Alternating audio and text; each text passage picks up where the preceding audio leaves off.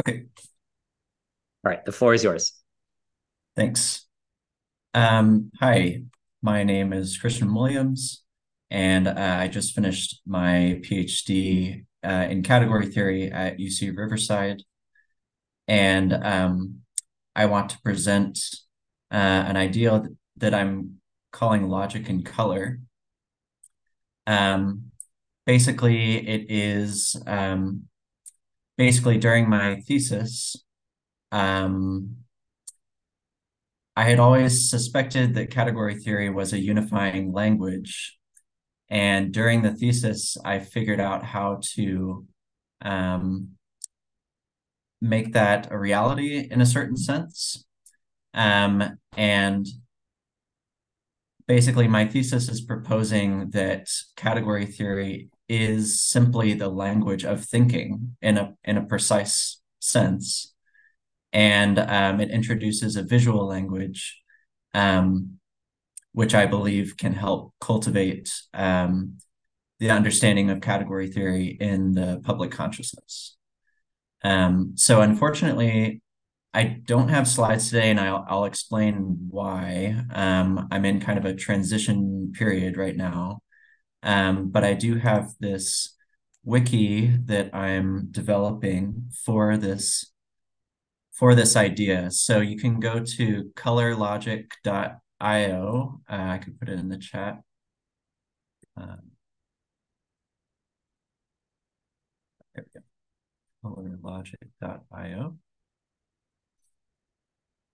Um, and so um,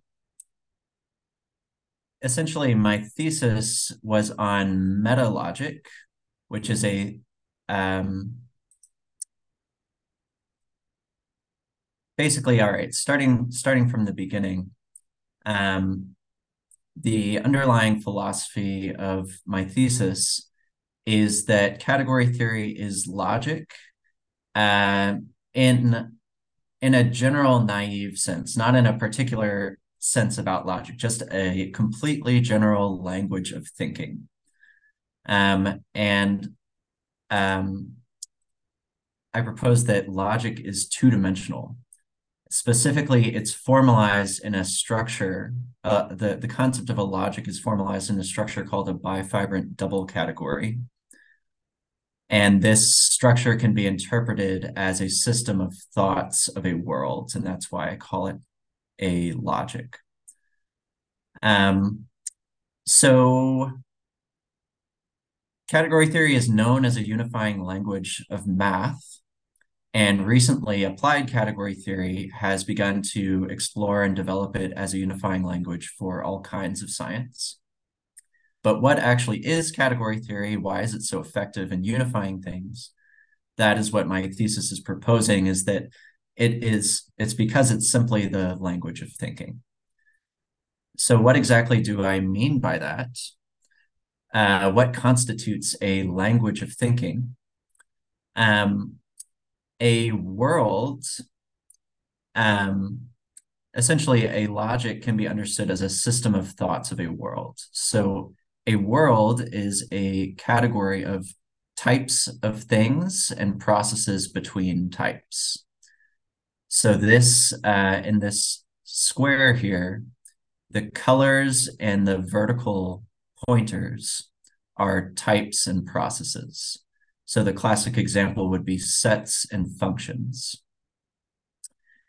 And then a thought of the world is a relation of types, and a um, a process of thinking is a, a, transformation of relations, or you could also call this an inference here. So um, in classical logic, um, this would be a, a binary relation, a matrix of truth values indexed by x times y. And the inference here um, would be this um, this inference here for all x y. Um, if q relates x to y, then r relates f of x to g of y. So you can picture to connect this to computer science, you can um, another word for these squares are uh, just programs. Um, you've probably heard of like the analogy between proofs and programs. Um, so here, this inference, it, they're all the same thing. Um, so building programs would be composing these squares.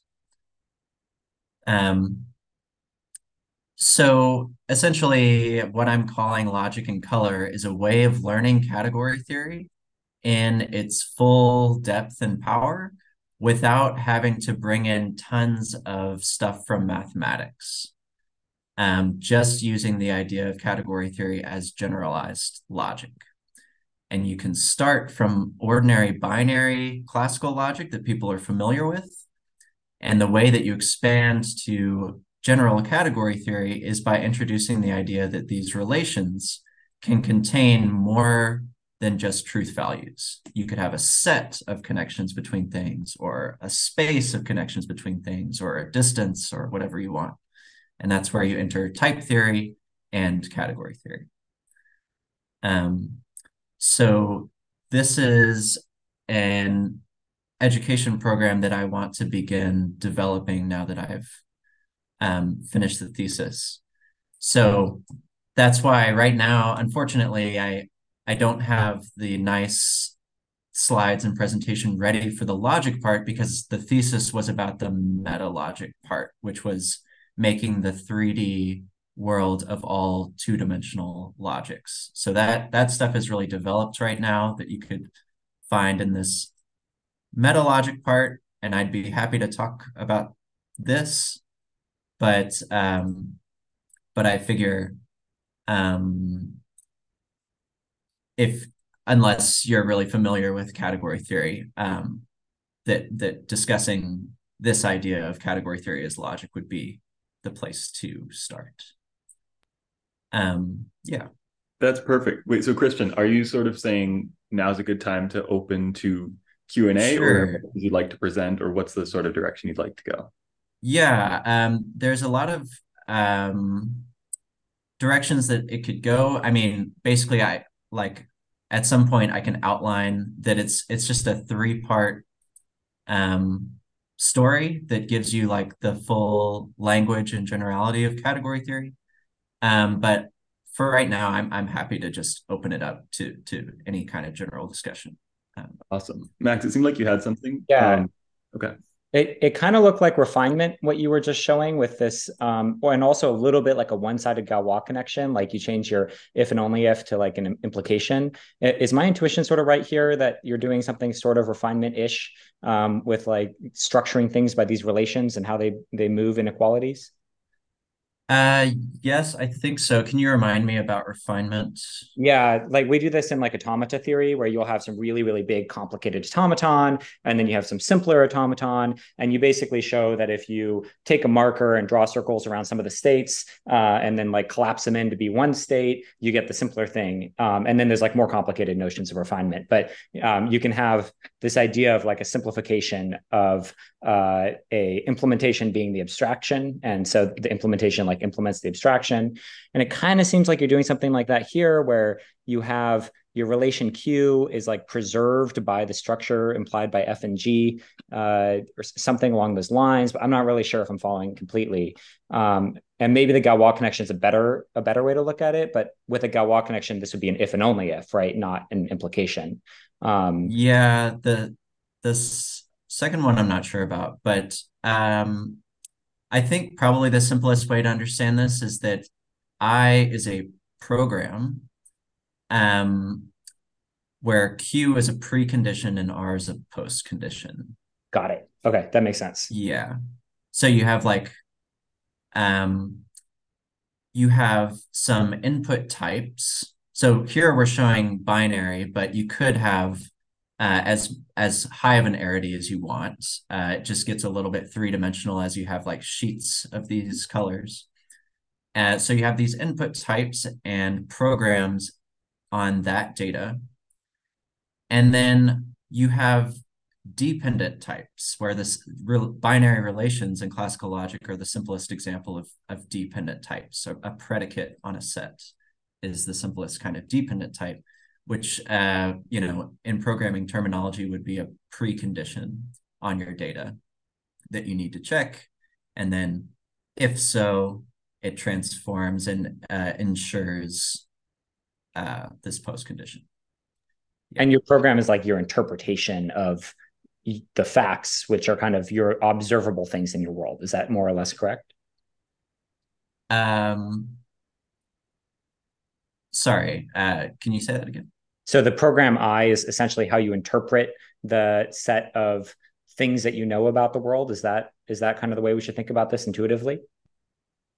Uh, well, I is I is just an implication. So it's just like witnessing the fact that if Q relates X to Y, then R relates F of X to G of Y.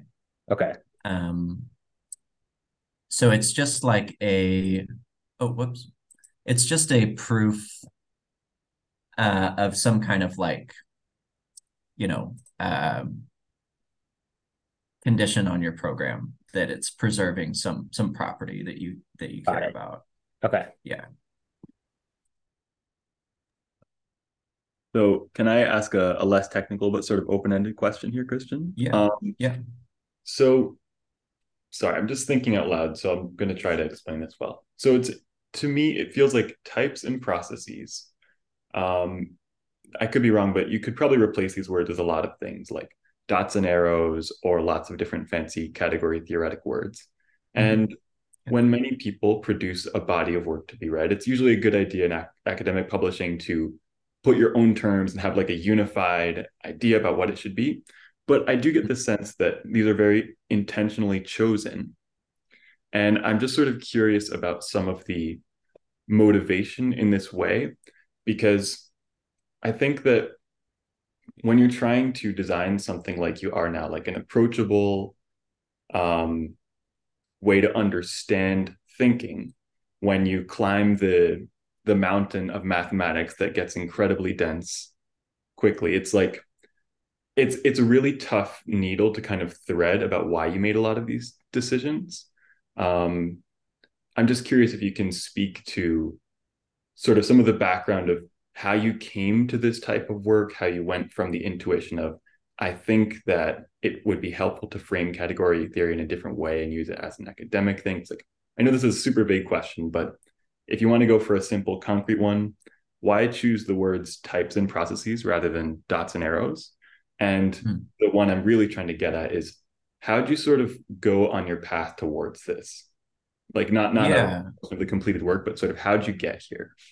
Yeah, yeah, sure. So as far as the terminology, I wanted to choose the stuff that would be simplest and most intuitive to like anybody, not just, you know, not just somebody in math or computer science, but like I wanted to choose words that people were already familiar with. So when somebody says like what type of thing is that? I mean, that's language that we use, you know, uh, even from an early age. And and I think the same for process. It's maybe a little less common, but I think people know what you mean by a process, you know, that changes one type of thing into another.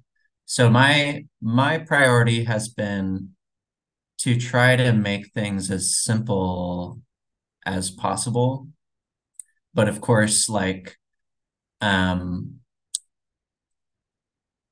a lot of this will take time to refine and it will require input from lots of different people. I've just been doing this alone so far but that that's my thinking so far is s- same with relation and transformation. Um, people know what those words mean without any math or computer science background. Um, and yeah um, so as far as like how um, the the path to get here, basically, um, I did a bunch of projects in grad school um, related to computer science, basically using categorical logic um, to make type systems for programming languages.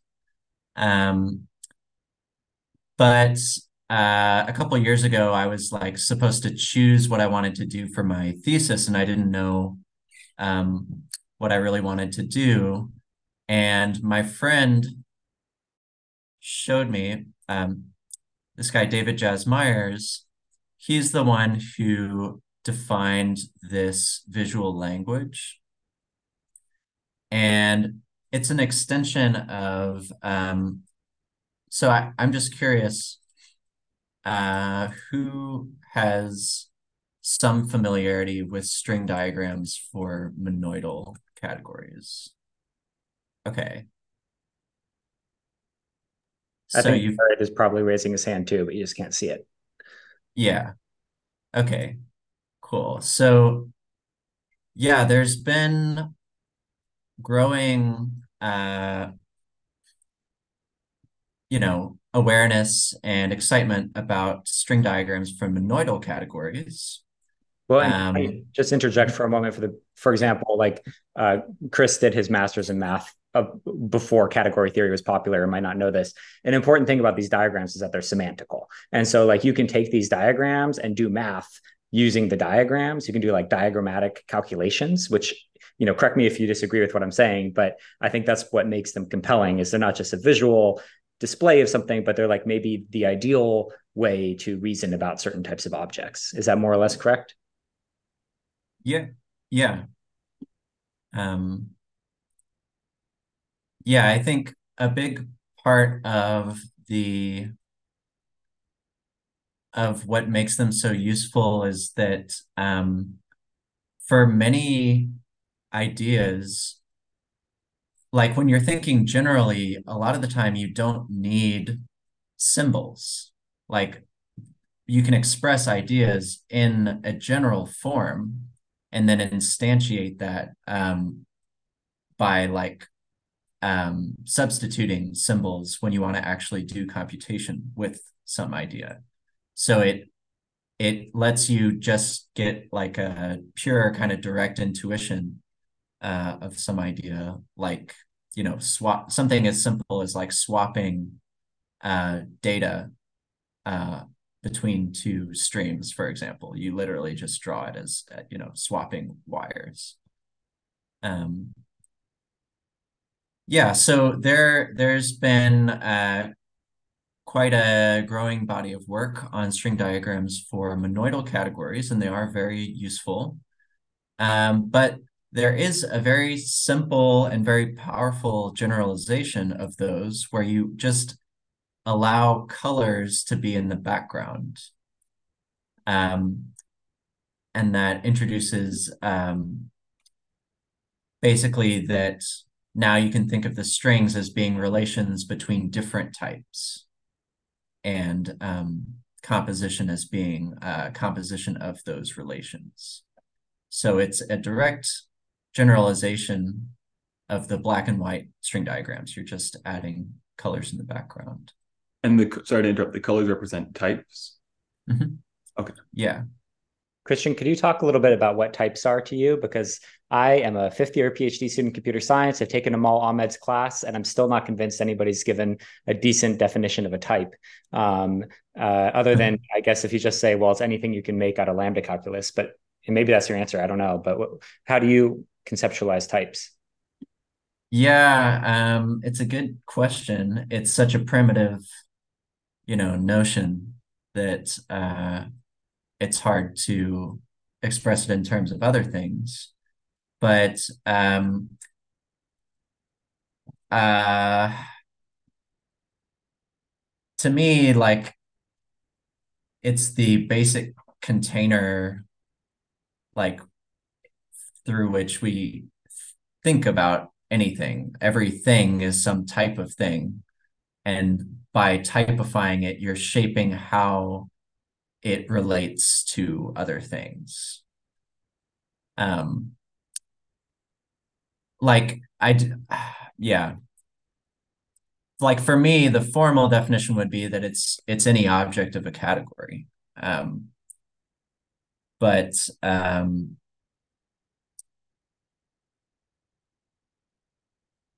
Yeah. I guess it's interesting prob- to yeah. me because the category people tend to do a lot of constructive mathematics, uh, from what I've seen, and criticize a lot of the set theory stuff for being kind of non-constructive. And yet, sets are constructed, right? Like the definition of set is constructive in nature, and um, the definition of type seems to be relational in nature. It's about what you can do with it as opposed to what it is. Uh, and so it's kind of this Mhm. like interesting irony. Again, I'm not a category theorist, but from what I can see from the outside, um, uh, that I've always found a little intriguing. Yeah. Yeah. I'm not sure what uh insights I have to offer. Like I I usually um I I think people have different views of foundations and what you what what what we should mean by a foundation. And my attitude is mostly um a little bit flexible and practical, um, like with a priority on um, determining what is the general language that we're always using in in any kind of uh, science. Um, and then, yes, maybe that language, when you define it, depends on previous things and some people wouldn't be satisfied uh, with that and they would start looking for the bottom again but um if yeah uh i i just kind of take like a, a kind of flexible um approach. Um but sorry I, I wanted to just um answer like how did i how did i get to this? Basically my friend uh david showed me this language. I'm getting some lag here. Um, and he was showing me how certain, he was just showing me how various ideas in category theory um, become literally like child's play, literally like, you know, just sliding one bead through another one or bending some string or something. And there were a lot of ideas that people regard as very advanced, it, even within category theory. People regard these things called like Kan extensions uh, as very advanced, and they became just like amazingly simple uh, in this language, and I was just blown away. And it seemed like pretty much everybody in the community is really focused on trying to apply category theory to something to prove to the world that it's useful. It seems like everybody's in this mode like, if I can make the next better thing, I can show people, like, okay, now we really got to use this thing. Uh, and because of the pressures of academia, nobody had time uh, to focus on education or exposition. And to me, it really seemed like one of the biggest possibly the biggest bottleneck of this whole um, subject is that people don't understand it. It's it's you know some people abstract thinking comes naturally to them and they can juggle all, all kinds of things in their head, but most people can't.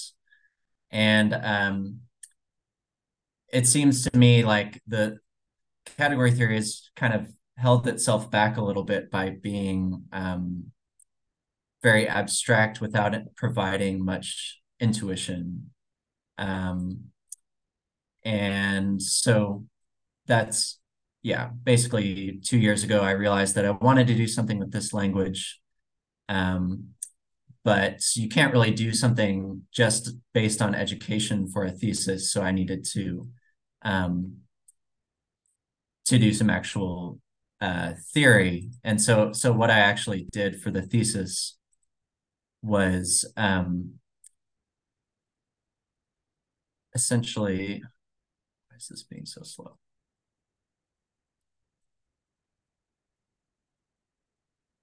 There we go. Um, basically, um, I I realized that the two-dimensional language generalizes to three dimensions, um, where the third visual dimension is from inner to outer. And this can be understood as meta logic because um, it's a transformation from an inner from from some inference or program in this inner logic to an inference or program in the outer logic. Um, so um, anyway, that's that's what I've been focusing on the past couple years. It took a long time to figure all uh, figure out all of that stuff. So now I'm trying to transition back to uh, to the education aspect. Um, that is amazing. I'd love to do one follow up. That's what's really going to. To... Oh, sorry. Yeah. Yeah. Yeah. I'd love to uh, just one comment to make sure I'm understanding. Um, also, I'd love to take this course whenever that's possible. And um, yeah, awesome. And then I'll stop hogging the conversation. But okay, so just to summarize and make sure I'm understanding, it sounds like right now people try to justify category theory by saying you've climbed the mountain of your discipline. Here's a cool example where we're going to show you why it's important to climb the mountain of category theory. And you saw yeah. this paper that extends the diagrams that were good from monoidal structures. Mm-hmm. And you had some intuition of, oh, we can use this everywhere else. And this will simplify things so the category theory mountain is easier to climb. So instead yeah. of saying you should totally do it, you're saying it's not that bad. Um, yeah, yeah, so, exactly. Okay. Just wanted to make sure I understood. And then my follow up question is Would you say this structure is a strict simplification that makes it, as long as like you're not blind or something, that makes it easier to work with? Or are there concepts in category theory that are more difficult to understand with these diagrams? And then I'm happy to just hear about matrix logic and active logic or let other people ask questions. Yeah. Yeah, yeah. Um, so the thing about uh, vision, like that is something that I'm really interested in. Like this, this should be available to everybody. So um, I hope and think that there will be a version of this um, that is not visual. Um, but I I haven't um, been able to look into it yet. But uh, also for color blindness, um, that is another issue here. So um, that one is a little. I have some better idea of you know using different textures for that kind of thing so there are yeah there are definitely some accessibility issues here um but uh yeah in terms of things that might be harder. So the main thing that i want to emphasize is that um right now people think of string diagrams as an alternative to syntax but actually because they're dual to each other this this object here is zero dimensional whereas the color is two dimensional um, what we would normally draw is an arrow going down here we're doing the dual and cutting across like this and same for the relations and then the the inference that normally would be two dimensional we've collapsed to a zero dimensional bead that's connecting all of the strings um, so because the, they're dual, it's not actually an either or choice. They're actually complementary. Um, and so anything, so here, like, this is exactly how people would write. If you just look at the, um, the symbols, that's how people would write a, an inference rule in just ordinary classical logic. They, they would um, you know, if you just look up like sequent calculus or something, um, you know, they're making some judgment and then a bar and then some other judgment. Um, and that's exactly the same as these squares. Um, so that's why I don't think it's necessarily I don't know how something could be harder because all oh, I was just looking for an example. Yeah, here we go. Yeah, these these sequents here. Um can equivalently be expressed like this. Um, but yeah, so so all that um, the string diagrams offer is the ability to strip away the symbols temporarily whenever you want, when you just want to look at the general form of something. And then you can instantiate that by actually writing in the string diagrams.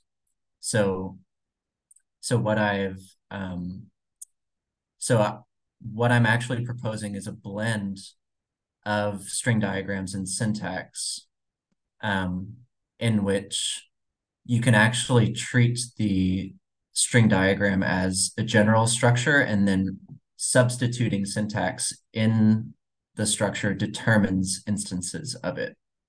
So the, the blank diagram would be a whole logic.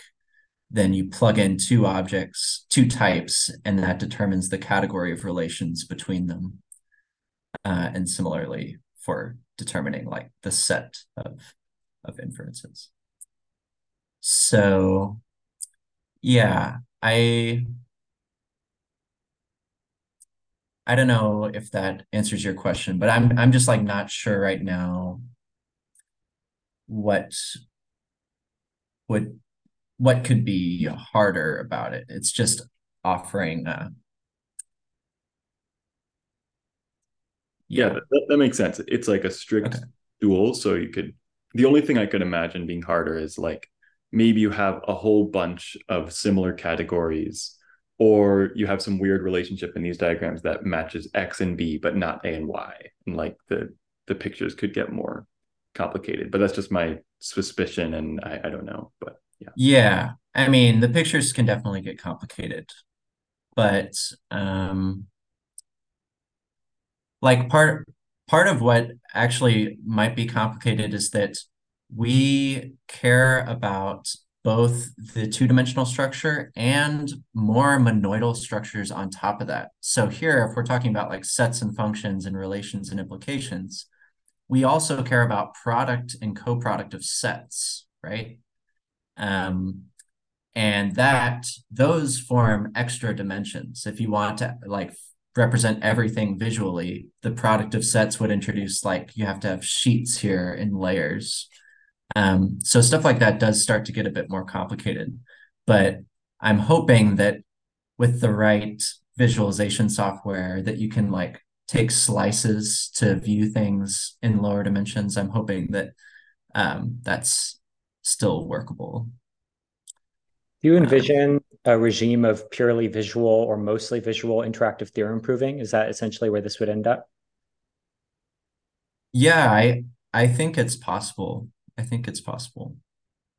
Um, I definitely like as somebody who does a lot of interactive theorem proving, I get the the emotional feeling that I'm kind of shuffling like jigsaw pieces around that fit together a lot of the time when I'm doing it, but I have to do it in my head because it's purely symbolic in nature, right? And so I can absolutely see the appeal of a more kind of visually geometric language that will allow me to do that literally instead of just mentally, right? And then I reduce the amount of mental gymnastics needed. Yeah. Yeah, definitely. I second that sentiment. Okay, yeah, I, I third that sentiment. Yeah. Awesome. Um, there some people have started to um, make a a visual um,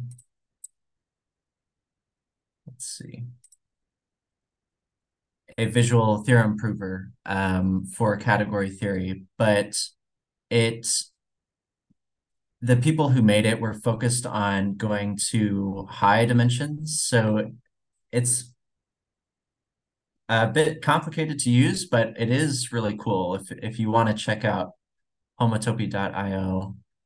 Um, I haven't gotten the hang of the user interface, but uh, it does seem pretty powerful. Uh, and yeah, they even have like this 3D visualization. Um, so people are definitely thinking about a fully visual uh, theorem prover. Um, so yeah, so I would be happy to like outline this kind of three part um, plan for like ca learning category theory, basically. Um, but first, are are there any other any other questions or thoughts? I I'm definitely curious, like what people's backgrounds are with category theory, uh, and whatever got you interested. Uh, so Jacob took the winter class at MIT, and uh, Alex is like a hundred times better than me at math, and we did our math undergrad together, and was one of those kids who knew all this stuff like halfway through undergrad. Um, cool. And uh, Jacob is an under other other Jacob is an undergraduate who works with me, who is also a little savanty at math and has picked up, I think, a lot of this stuff on the side, although almost certainly not from instruction. Um, and uh, I don't think I can speak to anybody else in this call. Cool. Anybody? So I guess I should say I worked through some of the some like probably half of the topology textbook from Tyler Bryson and um, uh, uh, Tai-Danae Bradley, but I didn't finish it. Um, I already had taken point set topology, but it was from a set theory perspective. So I figured maybe I would pick up category theory by doing the book. Uh, but I kind of found that I just kept solving problems using set theory because I knew it. So it wasn't the best way for me to pick up category theory, unfortunately. Yeah. Yeah, that makes sense. Yeah, it's hard when, you know, unless you have the the privilege to study it full time, yeah, it's hard to to really pursue. Um, especially because so many of the books are pretty pretty challenging. Yeah.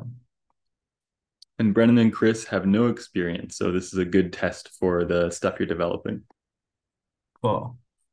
Yeah, well, uh, I wish it was already ready, but um, yeah, as soon as um, as soon as the, this part is developed, I'll I'll be sure to to send this group a a link. Um, but yeah, so basically, uh, the idea of how you can learn uh, pretty much all of category theory or like the full power of the language of categories without needing to know math background um, has these three parts. So binary logic is just plain old classical logic.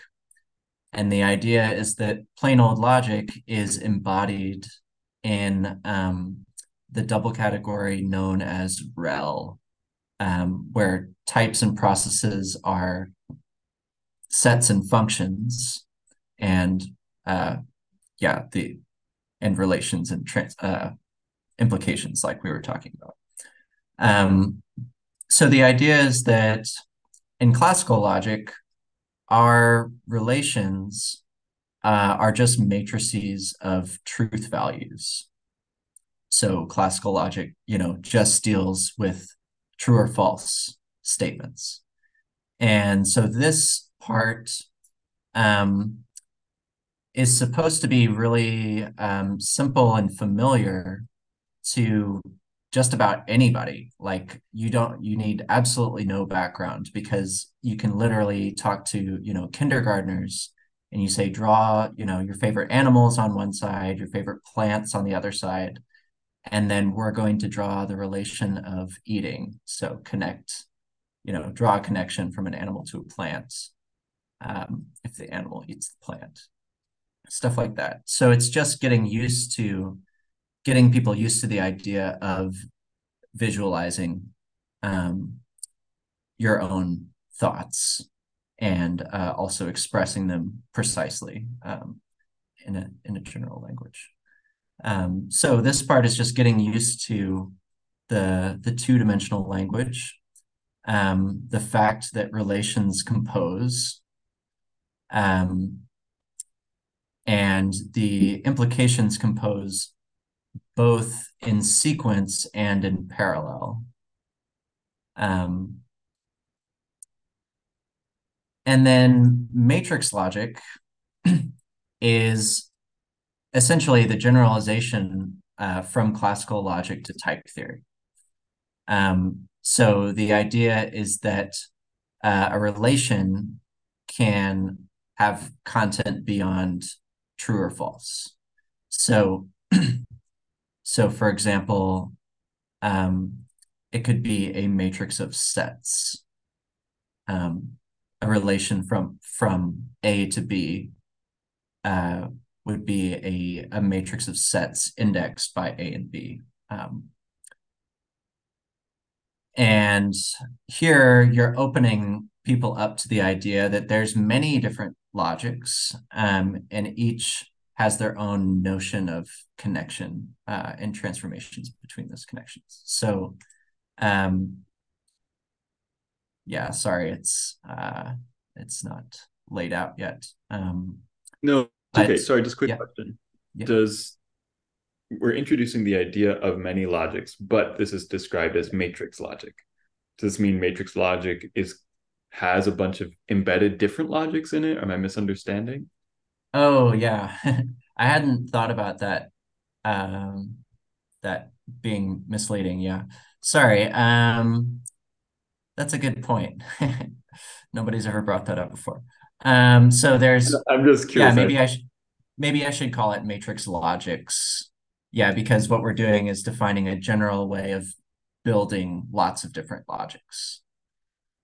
Um, the idea is that many we can make many different logics by filling matrices with different kinds of things. And are these binary logics or does it not matter? Well, so they're binary logic just refers to uh, this one logic uh, where the relations are valued in true and false. So these, yeah, I should probably call it like matrix logics. Um, it's um, so what I'm saying is one example of a matrix logic beyond binary logic would be now Q is a matrix of sets rather than a matrix of truth values. So this would be a, a map from x times y to set.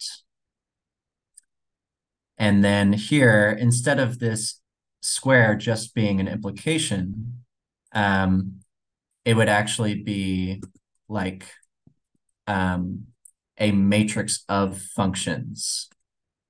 Um, so now each QXY is a whole set of things rather than just true or false.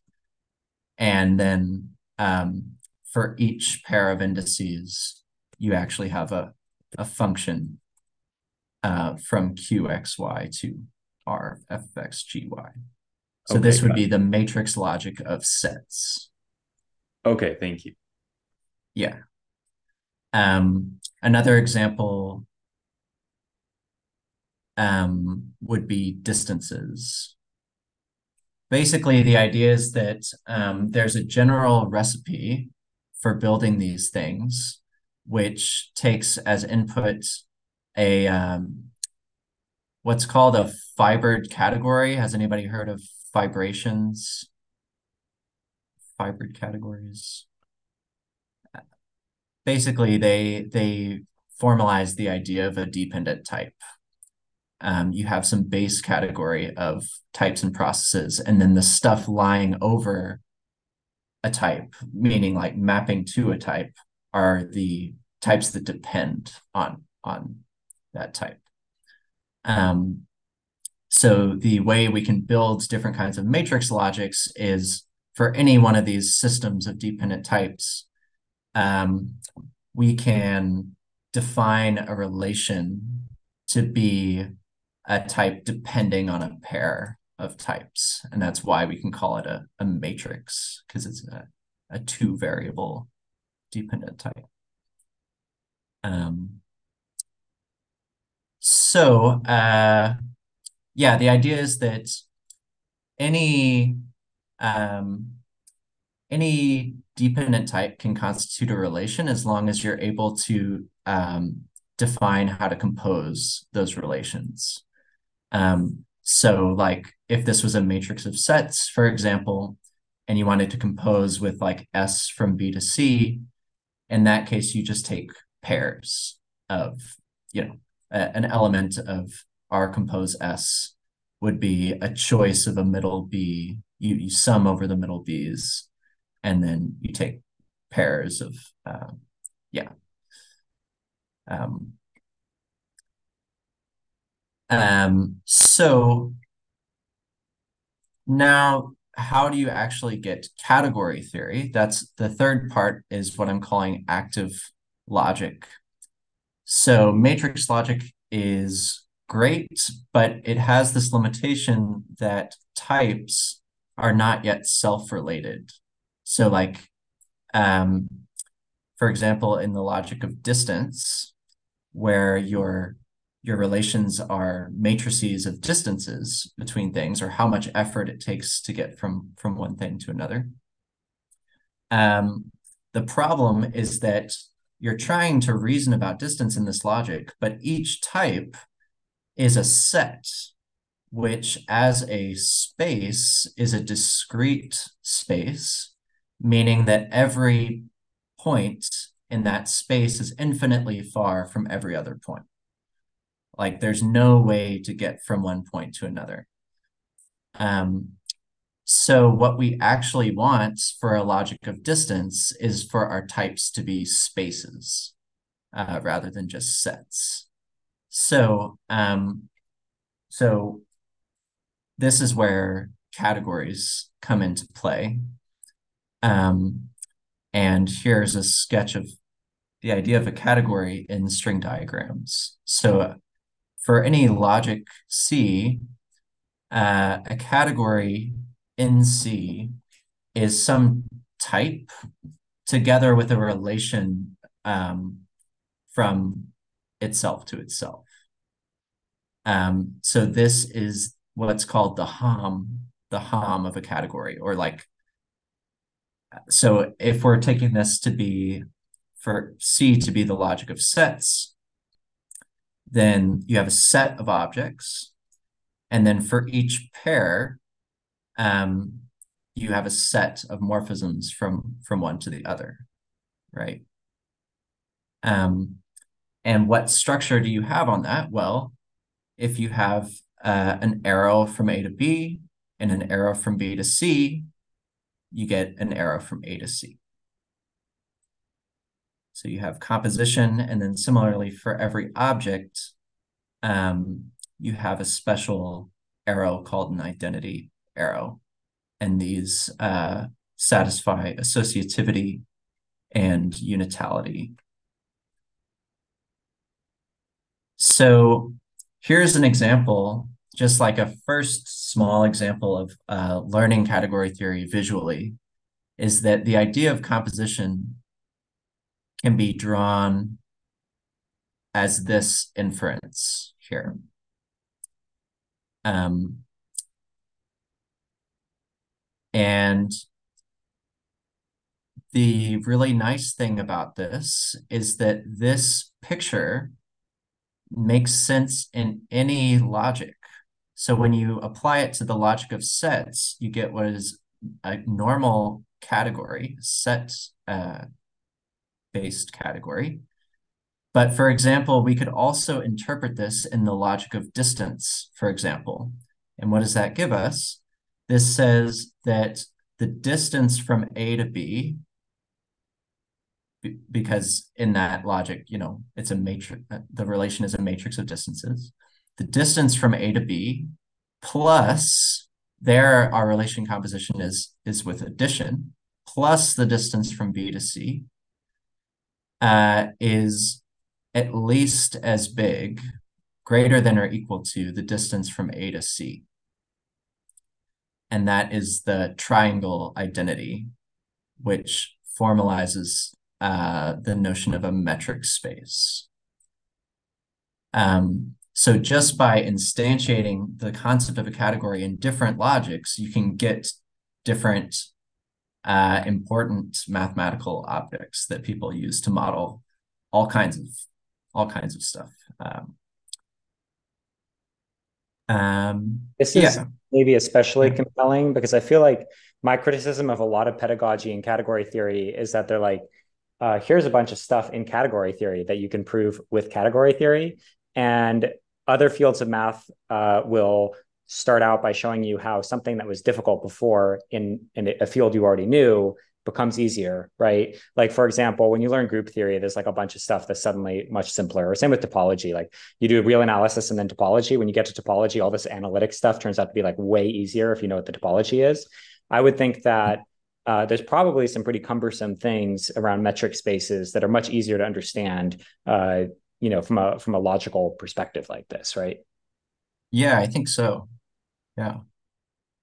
Um, and and just the, I mean, the insight uh, of the this analogy between you know what people currently regard as like very different subjects um, you know, people start we're thinking about metric spaces because of physics and you know modeling the physical world around them, um, and people think of categories as just being you know for modeling like abstract mathematics or something, but they're actually the same concept, just in in different logics. Um, so being able to see those analogies between all our different uh, languages, I think, uh, can really um, be powerful in the long run. Um, I also love this one because um, it's so the triangle inequality is so evidently clear. Where if you imagine the b being infinitely small, then you have like the equality of distance between a and c. But in this way, it looks like more. So maybe I shouldn't interpret it that closely, but I like it here at least. Yeah. Yeah. Um, yeah, some people do uh just as yeah, like a point for the bead with like uh no size, which is technically valid, but I think using these rectangles allows you to space everything out uh in a way that is kind of easier on people's intuition. Um but yeah, so basically soon I'll I'll be um, building up the basic concepts of category theory in, in this language, and, and, I'll be sending it to all of you. Um, and particularly where it, so an example of something that I did like two years ago is this, are these very messy notes from like a seminar that I, I tried to give. Um, so if anybody wants to look at these, you can. It, it's a lot messier than what I've been doing now, but it it does have the basic idea of this uh, this you know this way of learning category theory. Um, let's see here.